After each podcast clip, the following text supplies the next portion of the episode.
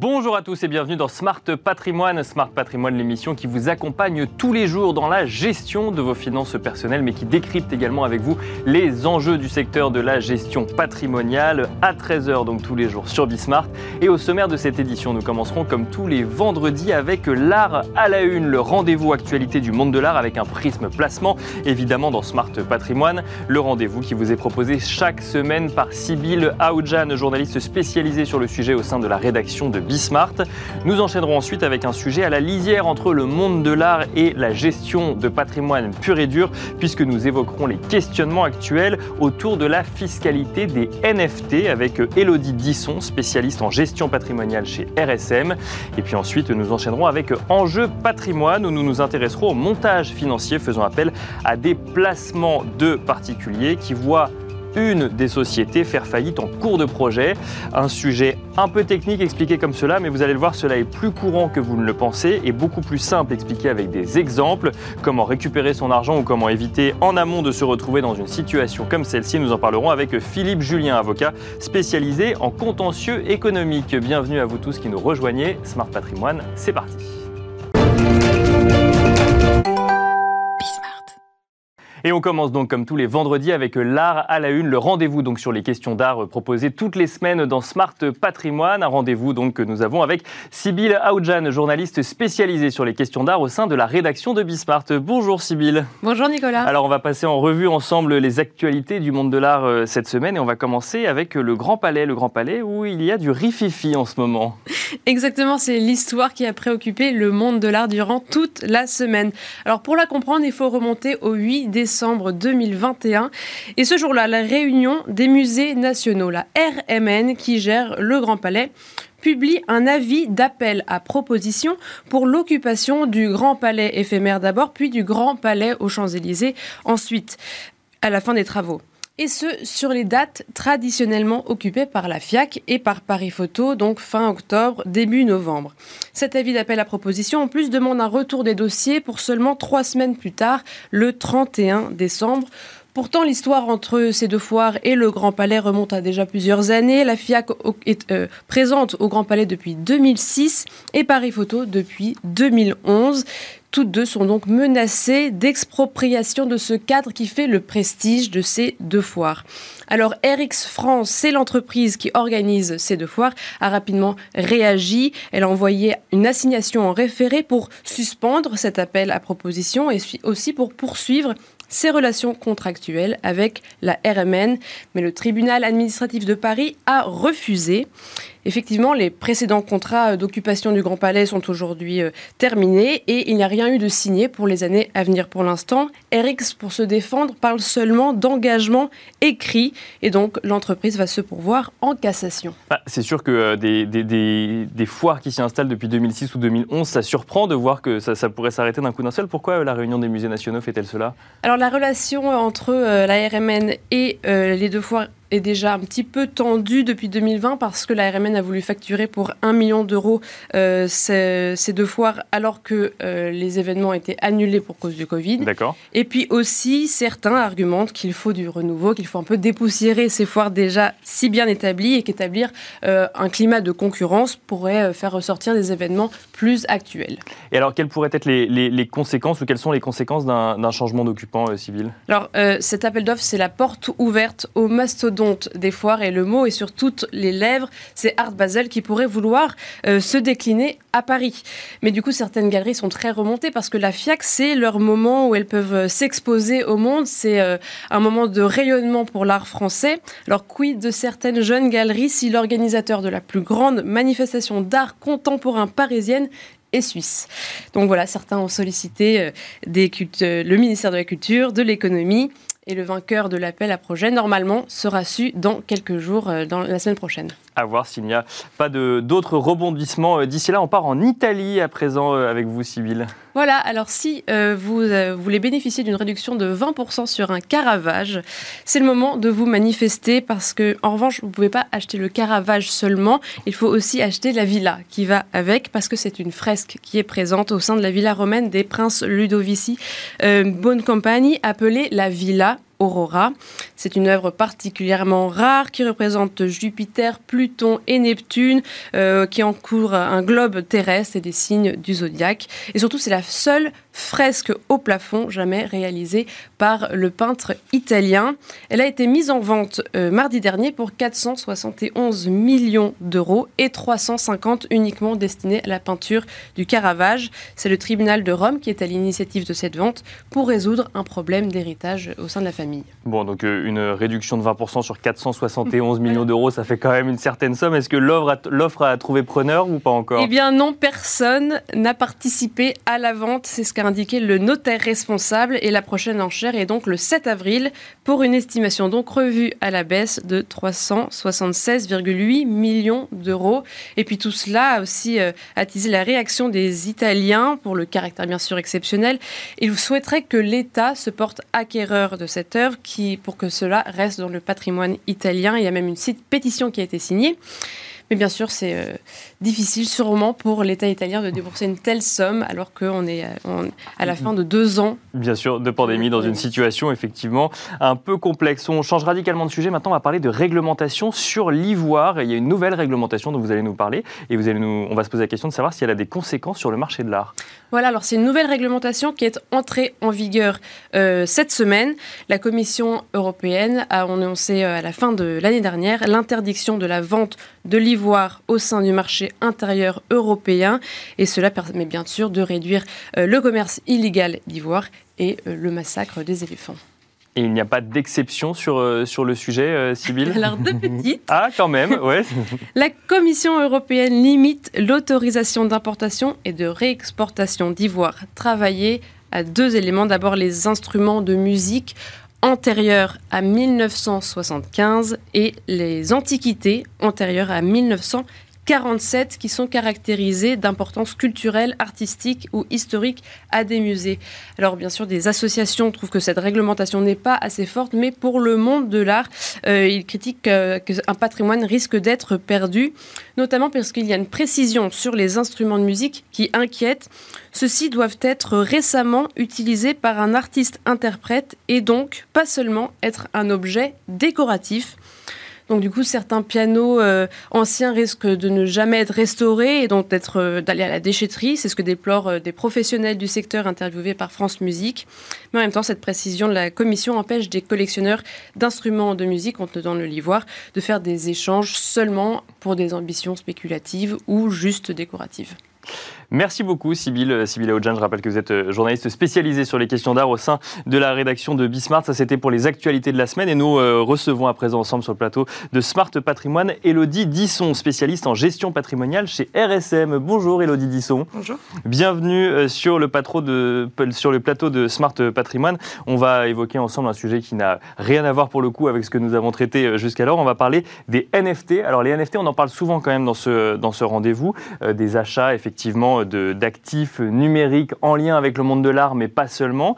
Et on peut se poser la question de la fiscalité de ces NFT, parce que c'est vrai quand on veut se lancer un petit peu avant les autres, acheter une œuvre d'art euh, euh, ou, autre numérique, on se dit tiens bah, j'ai acheté un NFT très bien, mais on ne se pose pas forcément la question de la fiscalité qui va y être associée euh, derrière. Où est-ce qu'on en est aujourd'hui? Il existe une fiscalité spécifique au NFT Alors c'est là où c'est un peu compliqué, c'est-à-dire qu'il n'y a pas de fiscalité propre au NFT. D'accord. Aujourd'hui, euh, si on veut fiscaliser les NFT, on va se rapporter à l'actif, euh, à l'actif numérique. D'accord. Donc, depuis la loi de finances 2019, l'actif numérique est imposé à la flat tax avec un article, l'article spécialisé 150 VH bis du CGI, et donc c'est 30%.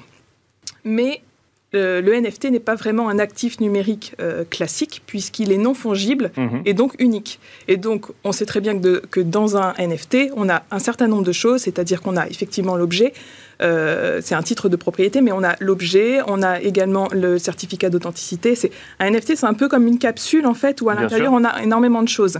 Et Aujourd'hui, la fiscalité ne nous dit pas comment on doit euh, exactement fiscaliser et, euh, ce, NFT. Donc on a je, Monsieur Pierre Persson, le député.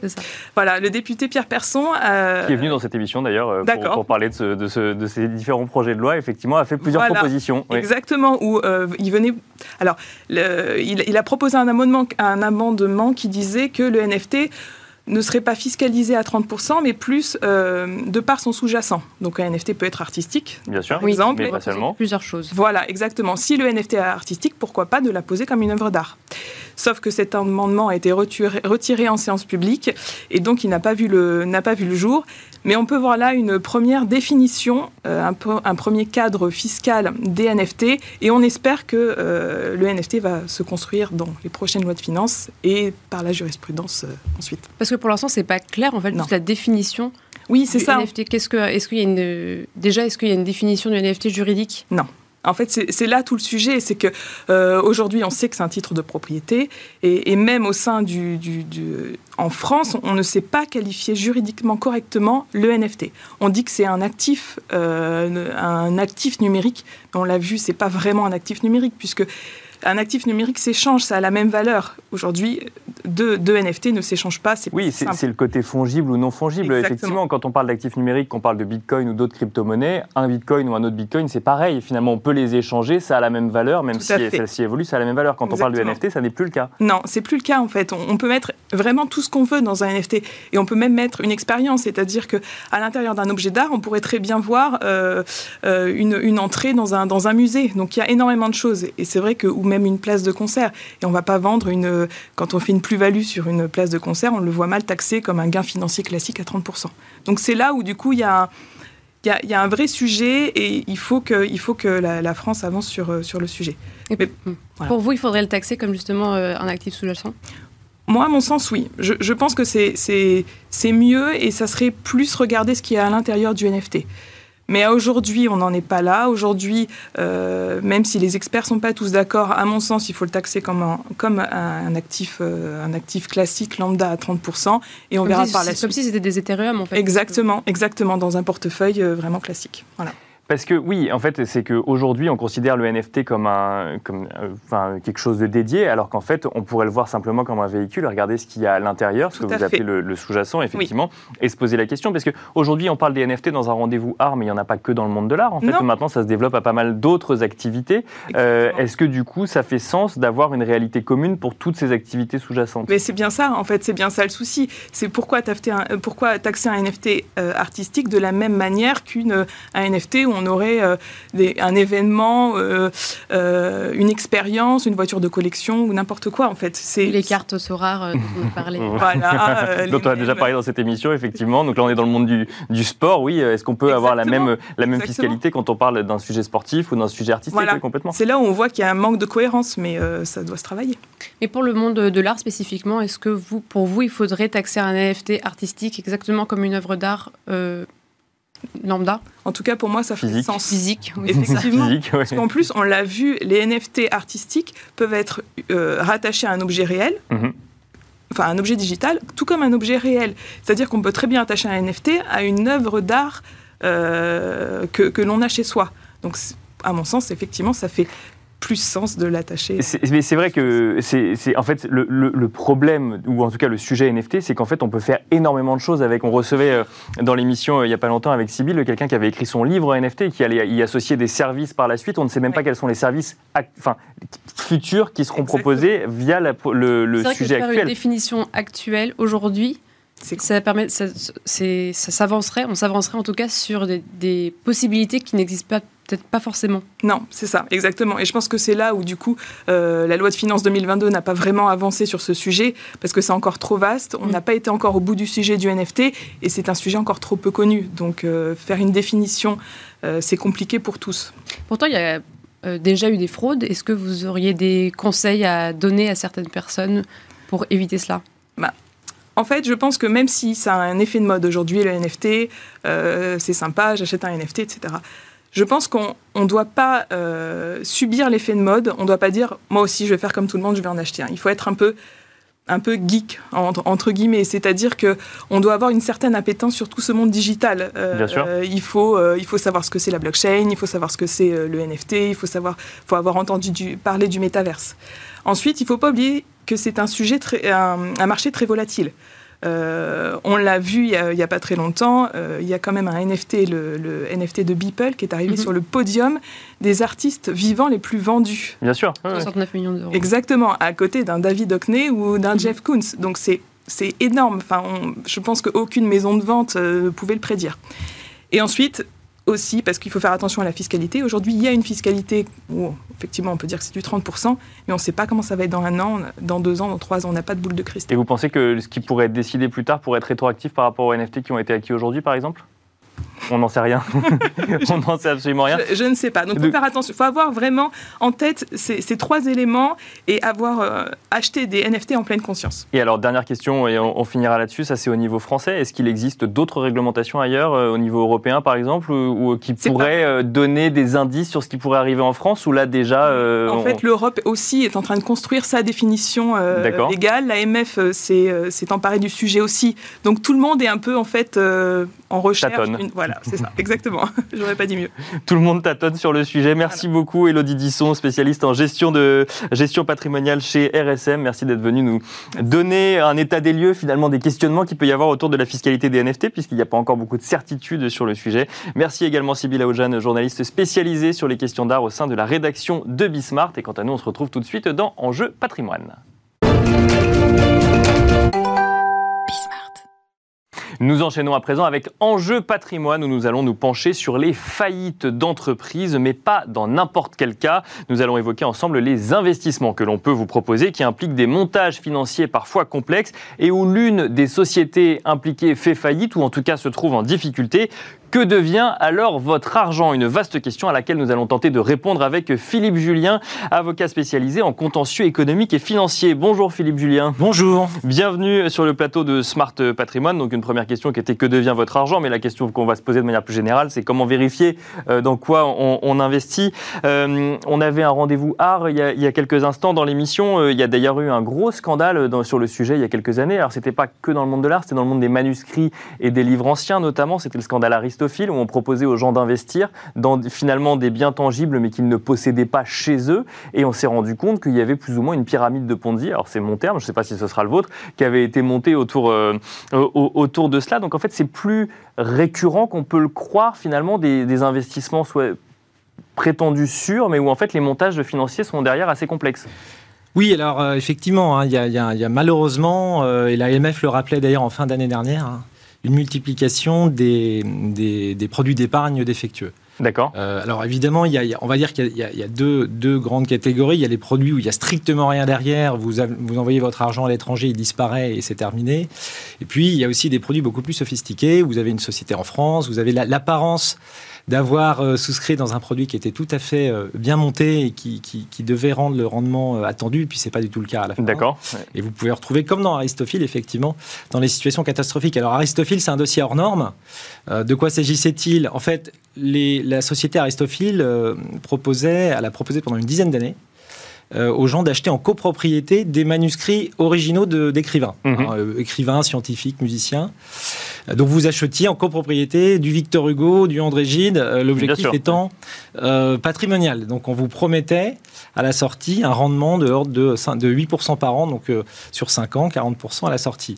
Donc c'était très alléchant, c'était extrêmement bien structuré, mais malheureusement, à la suite d'une enquête de la direction des fraudes en 2014, la société Aristophile est partie en redressement puis en liquidation judiciaire. D'accord. Avec un préjudice qui a été déclaré au tribunal de commerce d'un milliard d'euros. 18 000 personnes euh, qui sont concernées par ce dossier. Euh, il y a eu 850 millions de levées de fonds. Euh, et nous, nous en défendons 700 là-dedans. Et c'est voilà, c'est des gens qui ont, qui ont perdu vraiment le, fruit de leur, leur, épargne. Mais alors, pour bien comprendre ce que, ce que vous nous expliquez, puis on en parle avec ce sujet Aristophile, mais on pourra en parler avec d'autres scandales, c'est il y avait des, réellement des manuscrits derrière? Il y avait, Alors, non seulement il y avait des manuscrits derrière, mais à la limite, le, ces manuscrits, il n'est pas remis en cause, c'était des vrais manuscrits de Victor oui, donc ça n'était pas frauduleux au sens d'une arnaque classique qu'on peut trouver. Voilà, c'est beaucoup plus sophistiqué, c'est ce que je disais. Et en fait, ce qu'on a découvert, en fait, si on doit schématiser hein, dans ce dossier Aristophile, le, problème, c'est un problème de la valeur de ces manuscrits, qui était totalement survalorisé. Aujourd'hui, on, a une bonne, bonne compréhension hein, de, ce, de ce problème, puisque une grosse partie des manuscrits ont été revendus par la maison Agut. Euh, et d'autres maisons qui, l'accompagnent, Arcurial et autres, euh, depuis déjà 4 euh, ans. Hein, les, ventes ont, ont, commencé à 4 ans et on s'est rendu compte qu'il y avait un écart de plus de 90% entre le, le prix d'acquisition de ces manuscrits par les investisseurs D'accord. et, Et la valeur le prix réelle. de revente, euh, voilà, le prix auquel les collectionneurs, ceux qui s'intéressent vraiment aux manuscrits, Oui, donc le rendement proposé ne pouvait pas Le tenir dans la durée. pouvait pas Voilà. tenir, euh, Sauf à faire euh, venir de nouveaux investisseurs. Absolument, et c'est pour ça que vous parliez De pyramide, de Ponzi. D'ailleurs, il faut se rappeler que dans la vraie affaire Ponzi dans les années 20, souvent on pense que pyramide de Ponzi, il n'y a rien derrière, mais dans la pyramide de Ponzi, la vraie, il y avait des timbres euh, postaux. D'accord. Il y avait, des, il y avait des Il y avait un sous-jacent euh, réel pour le coup. Absolument. Bon, alors ça, c'est quand on parle du monde de l'art, mais ça arrive également euh, quand des entreprises veulent se développer. Euh, on a deux exemples, hein, que ce soit dans le secteur de l'hôtellerie ou même dans le secteur de la distribution, où euh, on veut se développer. Et donc là, en fait, il y a une activité économique réelle. On propose à des investisseurs d'accompagner pour l'achat de murs ou de beaux ou de fonds de commerce. Et là, en fait, on se rend compte que si l'entreprise n'est pas suffisamment solide ou si l'entreprise se met en difficulté dans ses financements, en fait, on peut se retrouver à ne plus jamais revoir son argent, ou en tout cas euh, faire appel à des gens comme vous pour essayer de le récupérer. Oui, voilà. Alors, il faut se rappeler que quand on investit, euh, schématiquement, vous avez trois grandes catégories hein, de, de, de- de- de- de produits. Vous avez les investissements de type immobilier, direct Mhm. ou indirect. Vous avez les produits financiers, actions essentiellement. Et puis, vous avez les, ce qu'on appelle les biens divers. On vient d'en parler avec Aristophile quand vous Bien achetez sûr, du vin, des diamants, etc. Alors là, les, les- les- les dossiers que vous évoquez, c'est des produits financiers. Vous, vous devenez actionnaire de structures d'investissement. Ces structures d'investissement elles-mêmes investissent dans des groupes qui peuvent, comme Maranatha, effectivement, euh, se trouver dans le secteur hôtelier. Euh, bio, c'est bon, dossier dans lequel nous intervenons, euh, c'était le secteur de la distribution alimentaire bio. Euh, et dans ces dossiers-là, ce qui est remis en cause, si vous voulez, c'est pas du tout l'activité économique elle-même. Mhm. Maranatha, c'était des vrais hôtels. euh, et Bien c'était d'ailleurs une des premières chaînes hôtelières, euh, euh, devenue une, première chaîne, une des premières chaînes hôtelières françaises. Bio, c'est bon, idem. Un numéro 2 de la distribution alimentaire bio euh, au moment où elle fait faillite. ouais. Le problème n'est pas là, le problème est sur le montage financier derrière, D'accord. en coulisses, et la très mauvaise information, pour ne pas dire la désinformation de l'investisseur au moment où il souscrit sur le niveau de risque qu'il prend. Investisseur vraiment ça. particulier. le- voilà, exactement. Alors le problème, c'est la mauvaise compréhension et la mauvaise information, la désinformation sur le niveau de risque pris lorsqu'on souscrit à ce type d'investissement. Et alors, si on prend l'exemple bio, c'est bon, parce que c'est toujours plus simple avec des exemples, quand même, ce- ce- ce- ces mécanismes. Ça veut dire que concrètement, un particulier pouvait, avec un ticket d'entrée, euh, donc j'imagine un peu conséquent quand même, investir dans des murs de futurs magasins bio, c'est bon. Donc là, on pouvait se dire, il y a une activité économique. À partir du moment où il y a un magasin qui va avoir une activité économique, qui va, qui va faire un chiffre d'affaires, mon placement est sûr. Et en fait, non, c'est parce que le placement financier derrière, qui impliquait en fait trop de dettes, si j'ai bien suivi le dossier, euh, faisait que la société elle-même entière et donc tous les magasins se trouvaient en difficulté. Oui, alors en, en fait, euh, d'abord, l'investisseur se trouvait assez loin des fameux euh, murs ou en tout cas des, des- actifs tangibles. D'accord, Il était dans une structure qui elle-même n'avait aucun actif à son bilan, d'accord, aucun actif, et qui investissait dans les magasins, dans les sociétés qui portaient les magasins. d'accord. Donc Euh, toujours pas dans les murs. C'est les murs, c'est les fonds de commerce. hein. D'accord. Les murs, c'était autre chose.